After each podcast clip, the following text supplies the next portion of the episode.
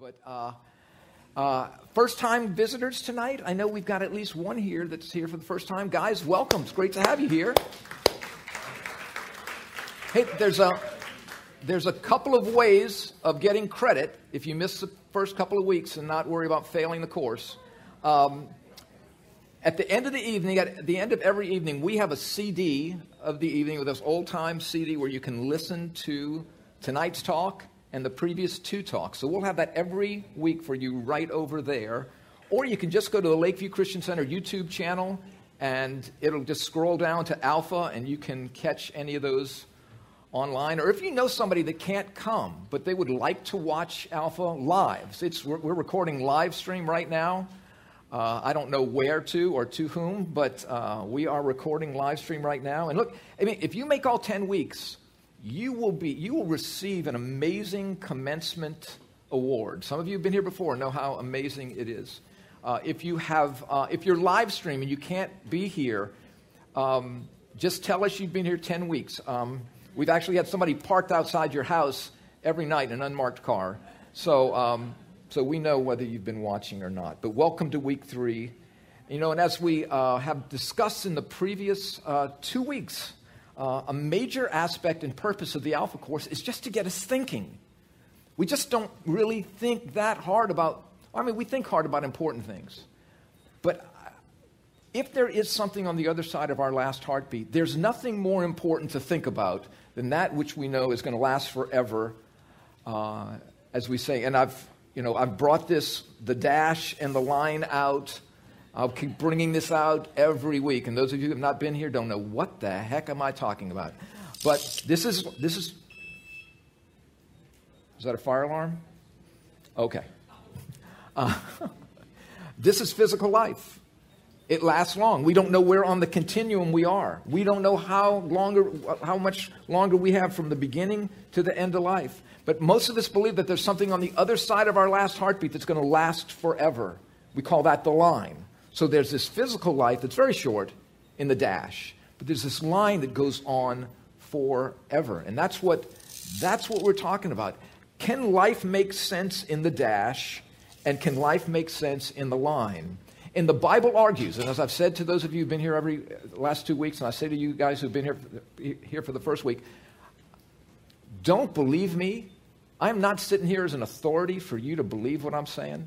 I really, the idea is to check out why you believe what you believe.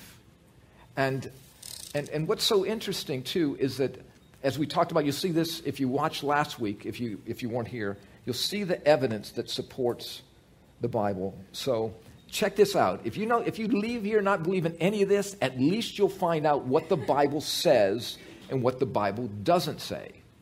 And so, as we get more into this, we're going to just keep unfolding what does the Bible say? And it's my job to try to just show you, using Scripture, what, what the Bible says. And of course, the problem that we have is I mean, life is just out of control. Are you just feeling like you're just a little bit busy?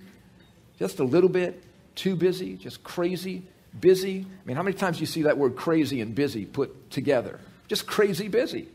Uh, and we can have a tendency of of assuming or judging too quickly about things that are going to last forever.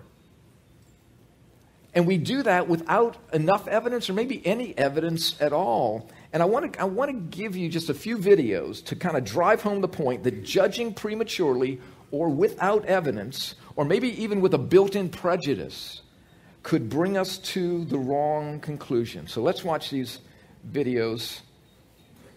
Hope we're not judging too quickly.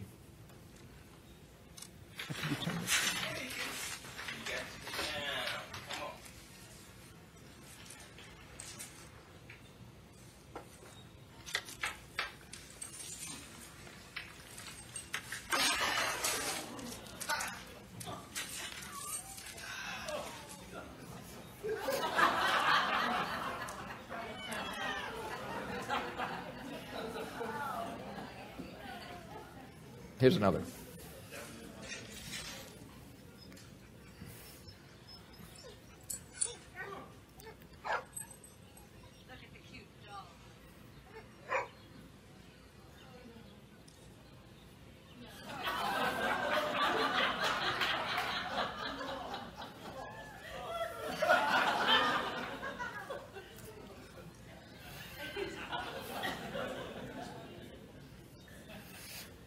One more. Fractured fibula. Given mild sedative. So he could be able to go on tomorrow. Daddy's gonna be so excited.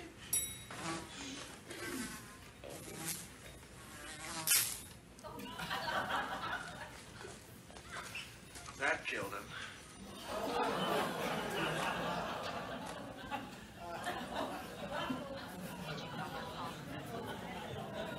So, anyway, uh, I trust you're here because you're not judging too quickly. Are you're going to be, begin to be judging why do I believe that? Why do I not believe that? So, uh, so glad you're here. And it's a fair question to ask ourselves. Here's a fair question I believe to ask ourselves Have we assumed things about Jesus and the Bible without thoughtfully examining what we're banking our forever on, what we're banking our line on? And if I am, if I'm simply assuming, it, it really begs the question. If I'm assuming things about God, Jesus, the Bible, what happens on the other side of my last heartbeat? I mean, here's, here's a question, and I really want you to think about this. This is maybe a, a ceiling staring question for you tonight when you get home. Is my faith position about who God is and his acceptance of me based on my definition of who God is or God's definition of who God is? I mean, that, that should be a thought provoking question. Is my faith position, not everybody who's breathing has faith, is my faith position about who God is and his acceptance of me based on my definition of who God is or God's definition of who God is? Now, so, what's your definition? Well, what's God's definition according to the Bible? So, that's a question that it, it, I think we really need to, to ask ourselves. And to ask ourselves this Have I critically thought or, or sincerely but presumptuously assumed about God? And personally, me, I had sincerely assumed and presumed, and I found myself sincerely, completely wrong. Now, tell you a little bit more about myself. Um, growing up, I grew up in a traditional Italian New Orleans family. Every Sunday was church, spaghetti and meatballs, and cannolis. If I had my way, it would be cannolis, followed by more cannolis, followed by more cannolis. Joe, right? I mean, that's what we are just talking about. And so, but my theology was really, you know, theology, what is the study of God, theos, logo, okay, the God's the word, the study of God. My theology was more, hear me, was more meology. Okay, it was more meology. See, I had constructed a God who suited me. And I worshiped, basically, I worshiped the BVM. Now, I, I, I don't know if you know the BVM, but, but um, this, is, this is the, the BVM. Yes, yes, the blessed vending machine. The heavenly blessed vending machine. And my good works, according to my meology, my good works was the currency that I would accrue so that when I needed something from God, I would have built up enough currency in my pockets so that I could just kaplunk down. Where did my. There you are. I could just kaplunk down my currency and just like in a vending machine, this is what I want. I put in the currency of my good works. I put in the currency of my not doing the bad, the wrong thing, and I would expect my God to give me what I wanted. That's meology. That's expecting God to give me because I've done that which makes. I don't know why you don't want to stay on the screen. It's just being shy, I guess. Um, I don't. I don't. Uh, so, so here we are. Think about this. Have I thought that my God has to do what I want him to do? Obviously, this God does whatever it wants itself to do. Um, and so I had made God. The Bible says in, G- in Genesis chapter 126, says, God says, let us make man in our own image. But that's Genesis 126. Frank 126 was Frank saying, let me make God in my own image, God on my terms. So I sincerely believed in God, but I created a God that was to my liking, a God that was manageable, so that he fit into my meology. And so, I mean, so I realized I have my own meology and you have your own urology. Well, no. You, you have your, I'm sorry, you have your own meology. Sorry about that. You have your own meology. But you think about this in meology, I am greater than God because I am the one that determines what God does or doesn't do based on all the things that I have done. And God basically becomes my servant. He becomes a celestial butler who has to do what I want him to do based on what I have done and what I have not done. That would be classic meology. And that was me to the core. And so tonight, as we talk about why did Jesus die, it may seem like a question that most of us Americans know the answer to, but I'm telling you, I grew up in America. I grew up going to church, and I had no idea. So tonight, you may be surprised a little bit about what you hear, but I hope we just enter into this evening with an open heart and an open mind to see what the Bible has to say about why Jesus died. But according to the Bible, this question, why did Jesus die? The answer that you and I give in faith to this question has got to be correct. It's the most important answer you and I will ever have to give. And if it's true, if the Bible is true, our lives in the dash and on the other side of our last heartbeat are going to depend upon how we answer that question. It was John Stott, famous author, Christian leader, that said this. He said, The reason why, this is me, this is another thing, this is so close to me. The reason why so many people give the wrong answers to questions about the cross, in other words, why Jesus died, and even ask the wrong questions, is that they have carefully considered one, neither the seriousness of sin nor the majesty of God. Two things here. Consider neither how serious sin is, maybe not in my eyes. I don't, do you see your sin serious? Okay, first off, what is sin? Let's just define the term for a minute. Sin is basically, when you translate that into the original Greek language, the word sin simply means to miss the mark, like an archer missing the target. It means to miss the mark, to, to fall short. And so it's translated as one that does not line up in, the accordance, uh, in accordance with what God declares right. So, so had neither considered neither the seriousness of sin. Have you considered that? From whose perspective? Again, I is it my perspective that counts? Or is there another perspective that of God's that is found in the scripture that may be different than mine? So I never considered the seriousness of sin nor the majesty of God. So I never would put my, myself down that much, but I never would lift God up that much to see that, does this really offend him? Is he really paying any attention? Well, according to the Bible, he's paying rapt attention to every one of us in this room. He knows everything. If the, what the Bible says is true, he knows everything there is to know about every one of us. So here's the question Have you carefully considered either the seriousness of sin? Or have you considered the majesty, how majestic God is? I had not for a moment. I had my own meological perspective that put everything in nice little compartments. I had never given any consideration that God had a perspective that may be different than mine because I had no clue that the Bible contradicted my meology. Hmm. So here's the problem. We're on page 20 in our manuals. If you want to go there with me, we're going to take some time in here and I'll go in and out of this.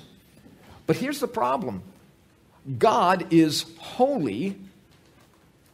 Okay, there's another word. What the heck is holy? All right? God is holy. He is 100% of the time right. He is 100% of the time just. He is 100% of the time perfect. God is holy. The problem with that is not that God is holy, the problem with that is that we are not. Not so much. The God of the Bible says that you and I have fallen short of that which allows Him as a holy God to accept this. Now, here, let me catch your attention just for a moment if I'm losing you. I'm about to give you some really bad news. You know, you go to a doctor's office, um, he may have bad news for you. You don't want to hear that. You want a very short visit where he says everything is fine and you can leave. Okay. I'm about to give you biblical news here that maybe we don't want to hear. But hang with me. Listen again with an open mind and an open heart to hear what the Bible says, whether you believe it or not. Listen, hear what it has to say, and watch what happens when we turn the corner. Okay? This is what the Apostle Paul wrote to the Roman, the Romans, okay? First century. Not, this is not talking about the Roman Catholic Church. This is first century church churches in Rome. This is what Paul said. All have sinned and fall short of the glory of God. Okay, all have sinned. That means, all means what? That's right. They, thank you. That means everybody. That means, uh, Giselle, you've sinned. See, I don't mind if all have sinned. It's just when you start pointing at me. Okay? Matt, sorry. You know, it's just, it's just the way it is. All of us, according to the Bible, have sinned, have missed the mark, and fallen short of that which is acceptable to God. Okay? So all of us have, again, sinned. Let's just get specific. Anybody want to shout out some? Don't, don't do that. Um, all of us have lied. All of us have stolen. All of us have envied. All of us have wanted to be God. All of us have been prideful, critical. Every one of us. And the result of that, according to the Bible, we are not acceptable to a holy God. See, God's acceptable score is no less than 100%. God's, God's acceptable score for acceptance is no less than 100%. 100% of the time. Ouch. Here's another one to make you feel really good. There is none righteous, not even one. Okay, there's none. This word righteous, righteous means to be judicially perfect. Judicially, legally perfect is what that means. So there is none, not even one. Now, you or I may, cons- may consider ourselves better than certain people. But there's a comparison that I don't like when God holds me up against his son. I mean, we'll talk next week about how we like to compare ourselves to others. So many a certain believe as I did that the way, and I've, I've watched this, ask people the question. I mean, think about this in your mind right now. Ask you the question how do you get to go to heaven? Now, most people will answer that question. I've seen it answered. And you're going to recognize this if this isn't your answer.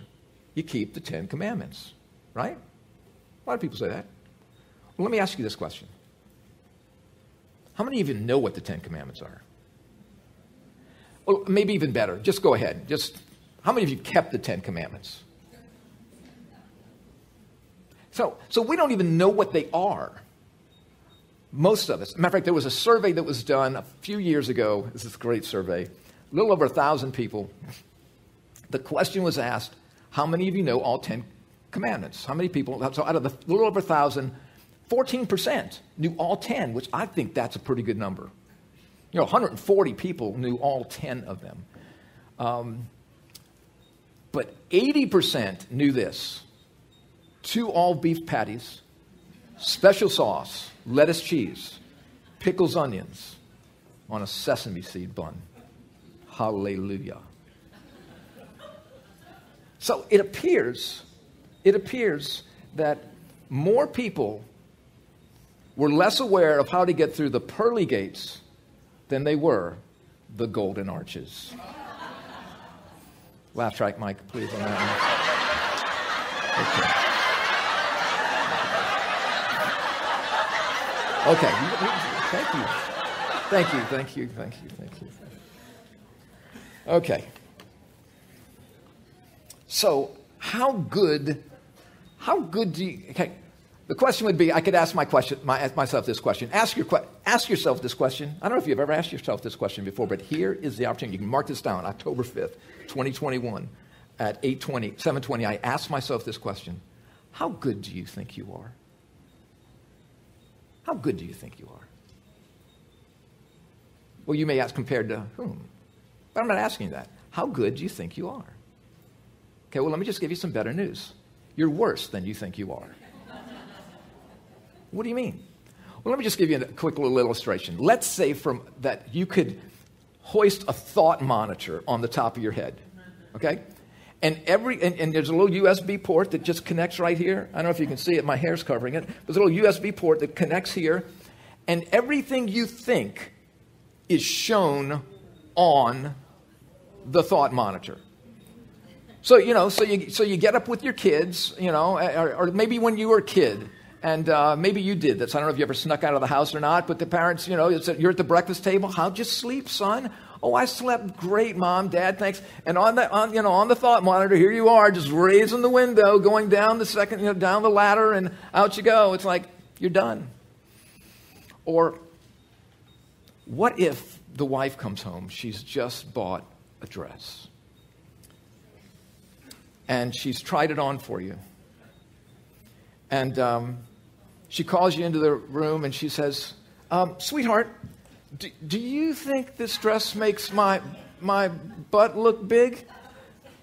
And you say, Oh, no, sweetheart, you fit perfectly into that. And up on the thought monitor is this picture of a sausage factory where they're just loading into the lining. So, but, you know, we think I mean, we think things are divisive now on this planet. Could you imagine if a thought monitor was, was hoisted up over every one of our heads? But again, it's, it's what we think is what's, what's so often found in us. And I had no idea that the Bible doesn't give me credit for not saying it. uh, so let's just continue with this issue, this problem, um, this evidence of sin. Here, here's again another scripture that really got me. Jesus in the Gospel of Mark is recorded as saying that sin, this missing the mark, this, this wanting what I want when I want it, and the heck with you, he says this from within, out of, now catch this, out of the heart of men, out of the heart of women, come evil thoughts sexual immorality, theft, murder, adultery, coveting, wickedness, deceit, sensuality, envy, slander, pride, foolishness. I, and I can relate to many, many of those. All these things, Jesus says, come from within, and they defile a person. Do you know what defile means? It means to make unacceptable to make unacceptable. So I am guilty of so many of these things. If they've not been acted out, they've probably been thought out. And so, so we see here there is a pollution of us, the Bible says, of sin. There's, and then there's a, there's a penalty.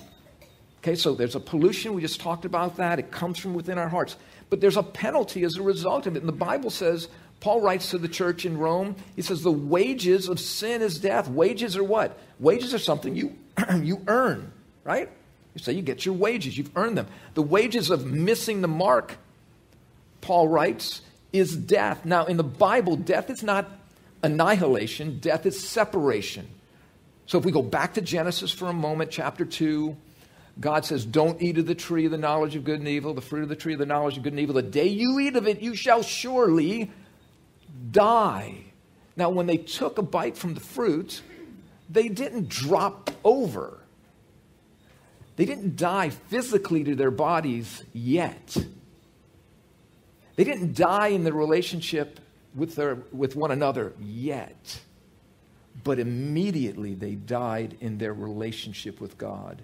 They had sinned and come short of that which is acceptable and they had transgressed the loving law of a holy, just God. So the penalty is the wage of sin is separation from God. So here's, here's what I'm telling you. In this line, in the, in, in the dash here, the wages of sin, the other side of our last heartbeat, is not good news if what the Bible has to say. The wages of sin is separation from God. The question is, is there an answer for that? And we're going to get to that in just a moment. But let's also look at this pollution, penalty, partition. This is Isaiah. This is some 700 years before Jesus walked the earth. The prophet Isaiah wrote this. He says, Behold, the Lord's hand is not so short that it cannot save, neither is his ear so dull that it cannot hear. But your iniquities, that's just a $9 word for sin. You're falling short. You're wanting what you want when you want it, and the heck with anybody else, have made a separation between you and your God. They have caused you to create a meology whereby you try to make sense of God based on yourself, not based on God. And your sins have hidden his face from you so that he does not hear. Your iniquities have made a separation. So the Bible tells us there's this massive chasm, if you will. It's just a picture between a holy God and unholy us. And what is there? Is there anything that brings an answer to that? See, the chasm of separation between God and man tells me that I may have a dash problem, but I've got I got a line problem right? If this is going to last a whole lot longer than life in the dash, I got a line problem. And guess what the Bible says? If you get the line problem corrected, you get the dash problem corrected as well. Because God says knowing Him is not just about going to heaven when your heart stops, it's about knowing Him while your heart's still beating and experiencing Him then. So but here's the thing so, all religions basically have this, what's called a validating performance record, a record of achievement, a record whereby you are validated by your performance. That's every religion in the world. Now, I'm going to just give you a, a, Anybody ever take comparative religion in school? Nobody? Okay, well, I'm about to give you a five minute comparative religion class. All right? So you can say you've been through a comparative religion class.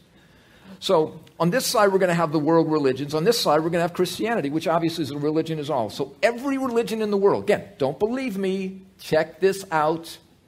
Every religion in the world, right, says man is here, God is here. Remember, we talk about that chasm? Well, how are you going to ford that chasm? How are we going to bridge that chasm? See, in every one of them, we just hope that we keep the rules to get close enough, and then maybe God will make up the difference. Okay, we'll talk about that a lot next week.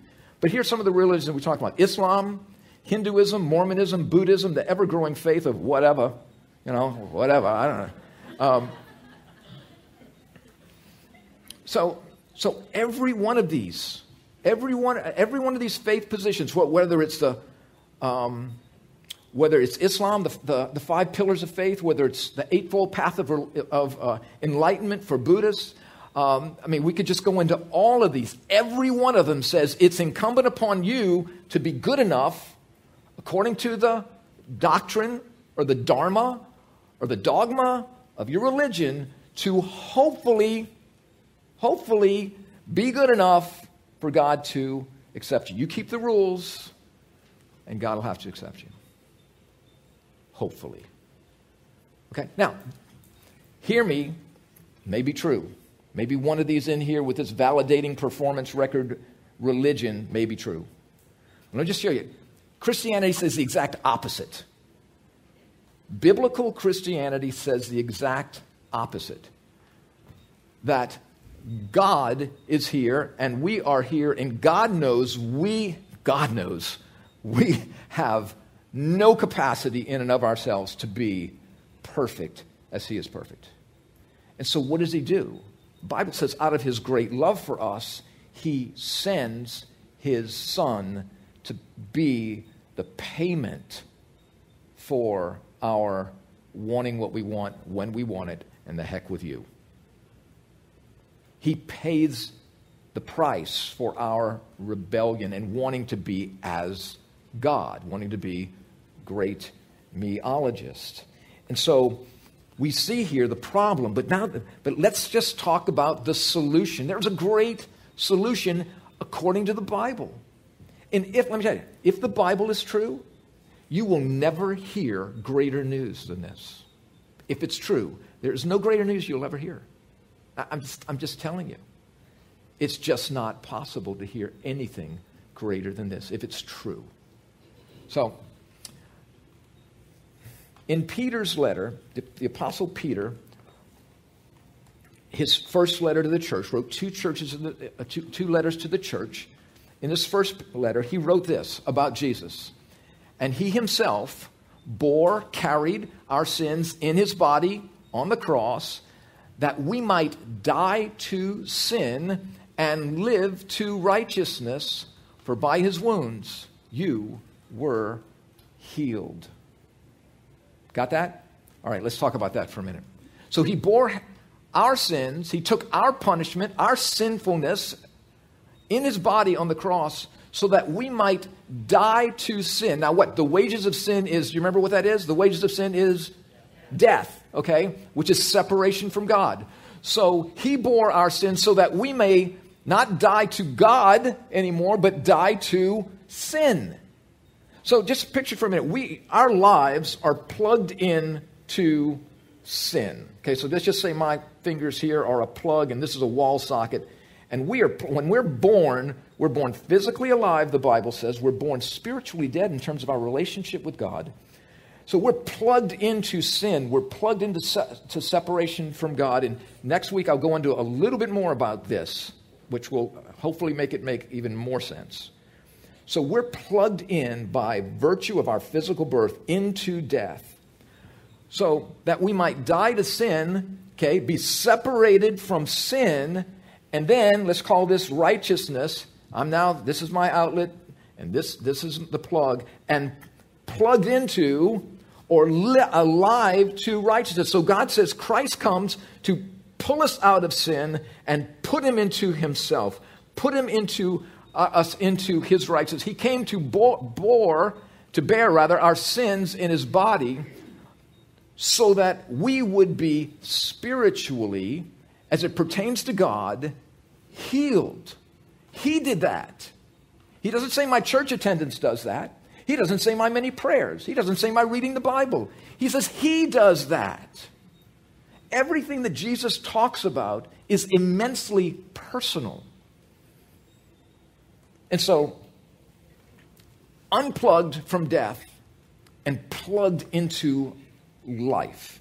Here's another passage from 1 Peter in the third chapter. It says, For Christ died for sins, okay, for our rebellion, once, one time. He's not, not going to get up on the cross over and over again, one time for all the righteous, that would be him. For the unrighteous, yeah, you're right, that would be you. Um, to do what? To bring you to God. This is so amazing. Not just to forgive you, not just to say, okay, your sins are forgiven, now go away. Go play over the corner. Look what it says. For Christ died for sins. And just forget this for a minute. To do what? To bring you to God. Okay, so this holy God, in ways in which you and I cannot even imagine, if, if what the Bible is telling us is true, Jesus dies not just so that we can be forgiven, but that he can bring us to God, telling us we're, we're accepted, we're welcomed, we're wanted by God. Who does the bringing here? Do you do the bringing? Does, do you, does your meological relativism bring the welcoming, do the bringing? Well, according to the Bible, Christ does this so he can grab you, Joseph, and bring you to God, bring you to Christ, make you and me acceptable. The Bible cl- declares that very clearly. So, so again, in biblical Christianity, Jesus brings me to God. In my meology, I bring myself to God with my validating performance record. Here's a challenge the Bible disagrees with me if I believe my record of performance validates me before God. Do you see that? And those two cannot be true. It cannot be my efforts, and that's the way it is, or God's efforts, because those two cannot be true because they're completely contrarian. Completely contrarian. Not just forgiven, if what the Bible says is true. God says, I want you to hang out with me. I want to hang out with you. I want you to know me in the dash so that you can experience life in the line forever like you cannot even begin to imagine. I had no idea of any of that. Can I tell you, I was clueless, totally clueless. And then I joined the wildest fraternity on campus. And scared to death, I said, I better find out what this God is all about because I may not make it through Hell Week. Um, no, I, I did. But here's a scripture that really wrapped it up for me. Paul, the Apostle Paul writes to the, the church in the region of Galatia. Now, now hear this, because this speaks of the contrarianness of meology, religious meology, sincere religious meology, and biblical Christianity. Paul says this, because there was nobody more religious than the Apostle Paul. If you ever want to do a little, just do a little study on Saul of Tarsus, who became Paul the Apostle, who wrote 13 books of the New Testament. He says, I don't treat the grace of God as meaningless. Okay, let's define terms again. I don't treat the grace. What is grace? Okay, oh, you guys are so smart. Okay, uh, unmerited favor. It's receiving that which you don't deserve. Okay? receiving that which I do not deserve. So I don't treat the unmerited favor of God as meaningless. Now, catch this. For if keeping the law, okay, the Ten Commandments and all the other rules, by keeping the law, I could ma- make myself right with God, then there was no need for Christ to die. Have you ever thought about that? If you and I could just be good enough, there was no reason for Jesus to die. If we could just do our best. I mean, Jesus didn't have to be, come be a crucified Savior. He could have just come and been a life coach. Just give us a few more commands, just a little pep talk, pop us on the butt, and you go get him, guy. But he didn't do that. If I could be good enough for God to accept me, and all my religious activities and all my religious givings and all my religious sacrifices, then it was a waste of time. Do you hear that? It was a waste of time for Christ to die. Let me just take you to the garden real quickly. Jesus said, You may know this, you may have heard this. Father, if there is any other way, if there's any other way, cause this cup to pass from me. I, I, just let me go with that and not unpack that fully for you. But nevertheless, not my will, but your will. See, in other words, there was no other way. Somebody's got to pay the penalty. Christ came and paid my penalty, your penalty, according to what the scripture says. He loves you and me that much. So, so let me just read this to you. Jesus did not come to simply be an example, impossible to emulate. He came to be our Savior. Validating performance record religion gives us rules and laws for us to attempt to improve our self determining meology. But VPR religion does not give us a Savior to receive. Because in validating performance record religion, we don't need to be saved. We just need to be improved. It's a total difference. But how improved? Let me ask you the question. Lie awake in bed tonight, look at the ceiling and go, how improved? How good do I have to be? See, the Bible says Jesus accomplished for us what we in a million lifetimes, a million reincarnations could not accomplish for ourselves.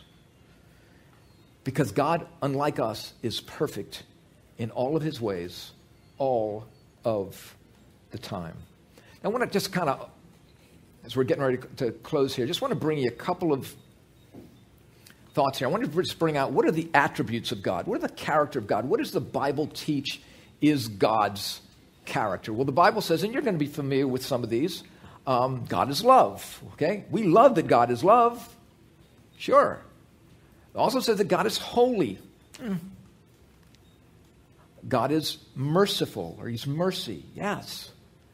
God, Bible also teaches that God is all wisdom. There is, God is wise in all His ways. He's all knowledge. There's nothing that God doesn't know. He's patient. So grateful. Every one of us sitting here tonight, breathing, is proof. I know I am proof that God is very patient. Very patient. But here's another one God is justice. I mean, how many bumper stickers do you see with that? God is justice. I, I don't say God is love, God is merciful. I like those attributes. But the Bible tells me that as loving as God is, He is as just. But here's the question How can God be both at the same time? How can God be merciful and just at the same time? Doesn't He have to compromise one at the expense of the other? Let me just give you a, a small example. Um, let's just say, Chad, I know you're a busy man. I know you are constantly having to get things done. And one day you are flying to a job interview. I know, sorry, but I, am supposed to tell you here, you've been fired. Um, so you're flying to a job interview. You've been fly, you're flying to a job interview right through a school zone, going 50 miles an hour. You get pulled over, you get ticketed, you get called into court. Um, the penalty for um, speeding in a, that fast in a school zone is $10,000. Now, Chad's fallen on some hard times. And so, but Chad is in my court. And I know Chad from way back, and I'm the judge. Now, I know you would typically, I would typically recuse myself, but this is Louisiana, and so doesn't matter. Um, so, um, so I said, so I say to Chad, Chad, how do you, how do you plead? And he said, well, Your Honor, um, I, I, was going on a job interview. I, I, I, needed, I just needed this job. I just wasn't paying attention. I was thinking about the interview, and uh, and I go, well, approach the bench, and Chad approaches the bench, and I go, Chad, what the heck are you thinking about? 50 miles an hour in a school zone. That's crazy. But look, I'm going to let you go this time, but don't ever let me find you in my court again. How's Chad feeling about that? Pretty good. How do you think the parents of the children are feeling about that? Kicked.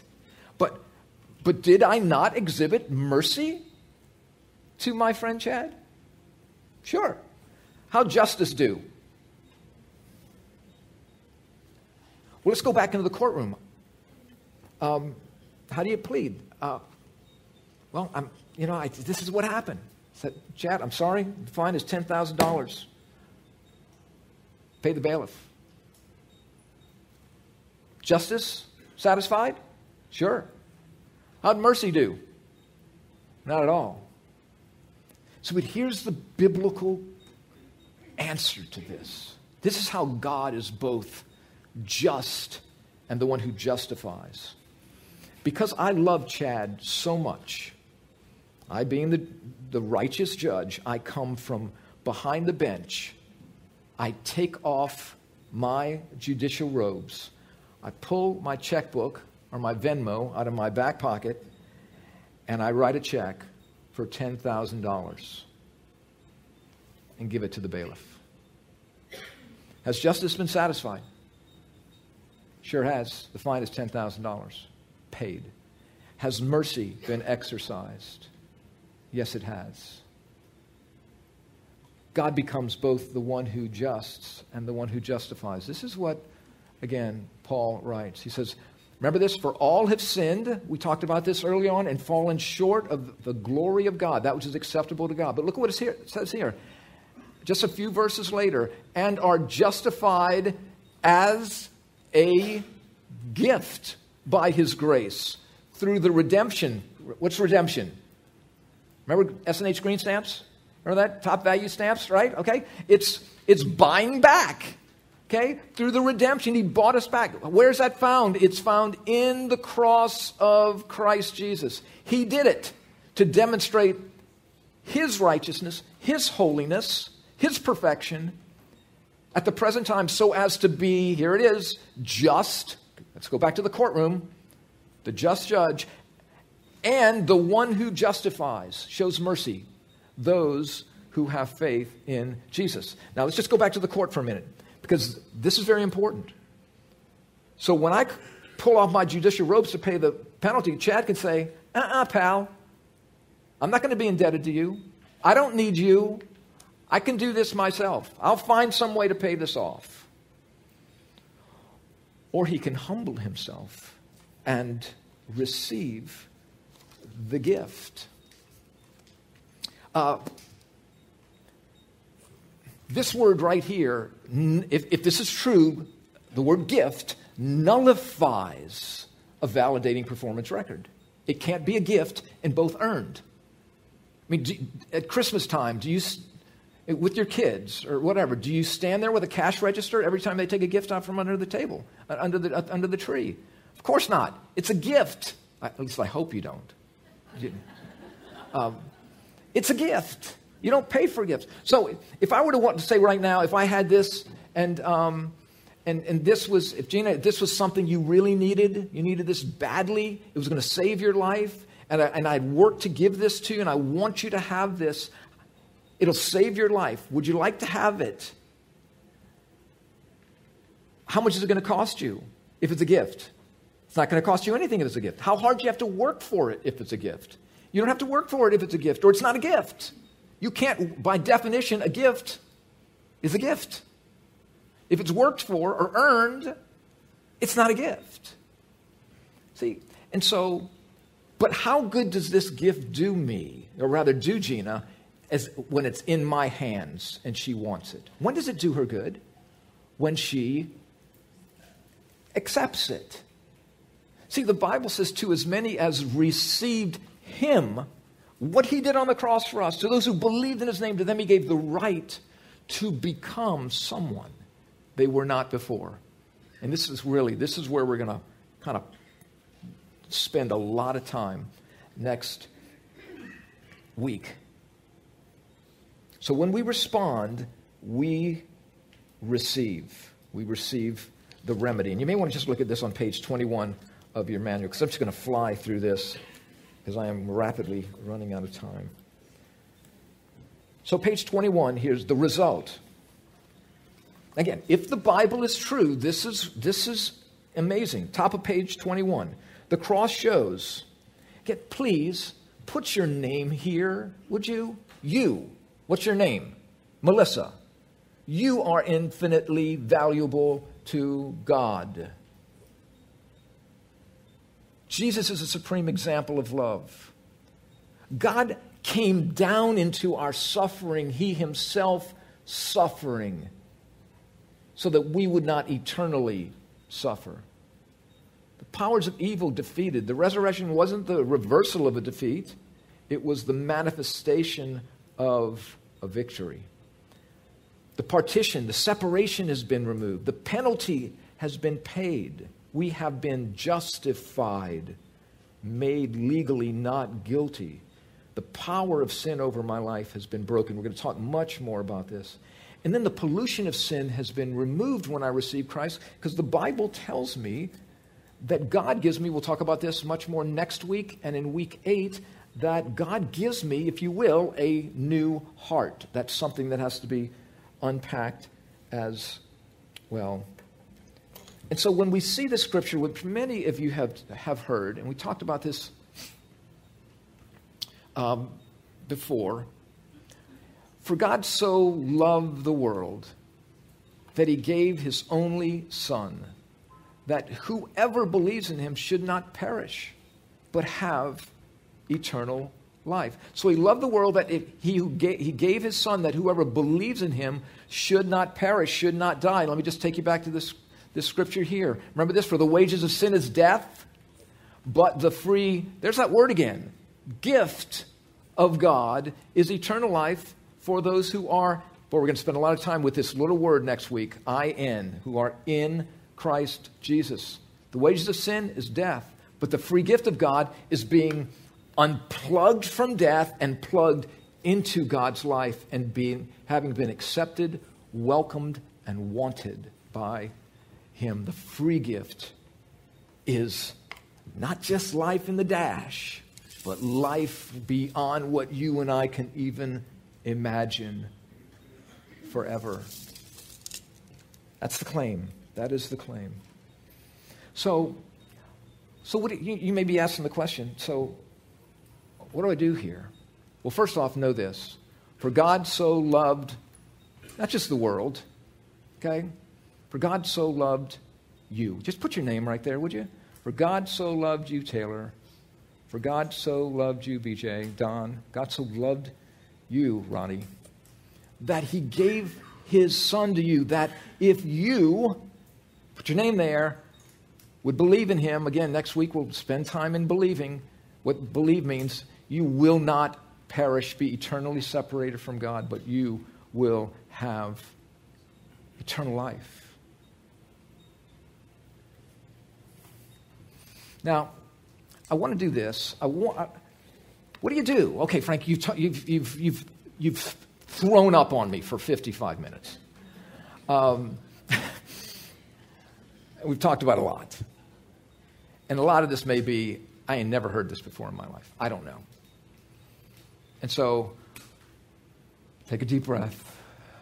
Um, what do I do with that? Well, the Bible simply says if, if you want Christ, just ask Him to come in. Because there's something that takes place in your heart. You want to say it with, with your mouth. And so um, there's some, some cards tonight that we'll give you at the tables afterwards. But the night I said, okay, you can have my life. I'm not doing much with this, but making a mess. I, and I'm not saying these are the words that I pray, but it was simple like this. Now, what I'm putting up on the screen here is a, a prayer. Doesn't that sound so holy? It's just talking to God. What's prayer? Talking to God. We'll talk about that in week six. What is prayer? How do we pray? But this is something that I just think, based on the context of where we are tonight, this could be something that you could read, but don't read it with your head, read it with your heart.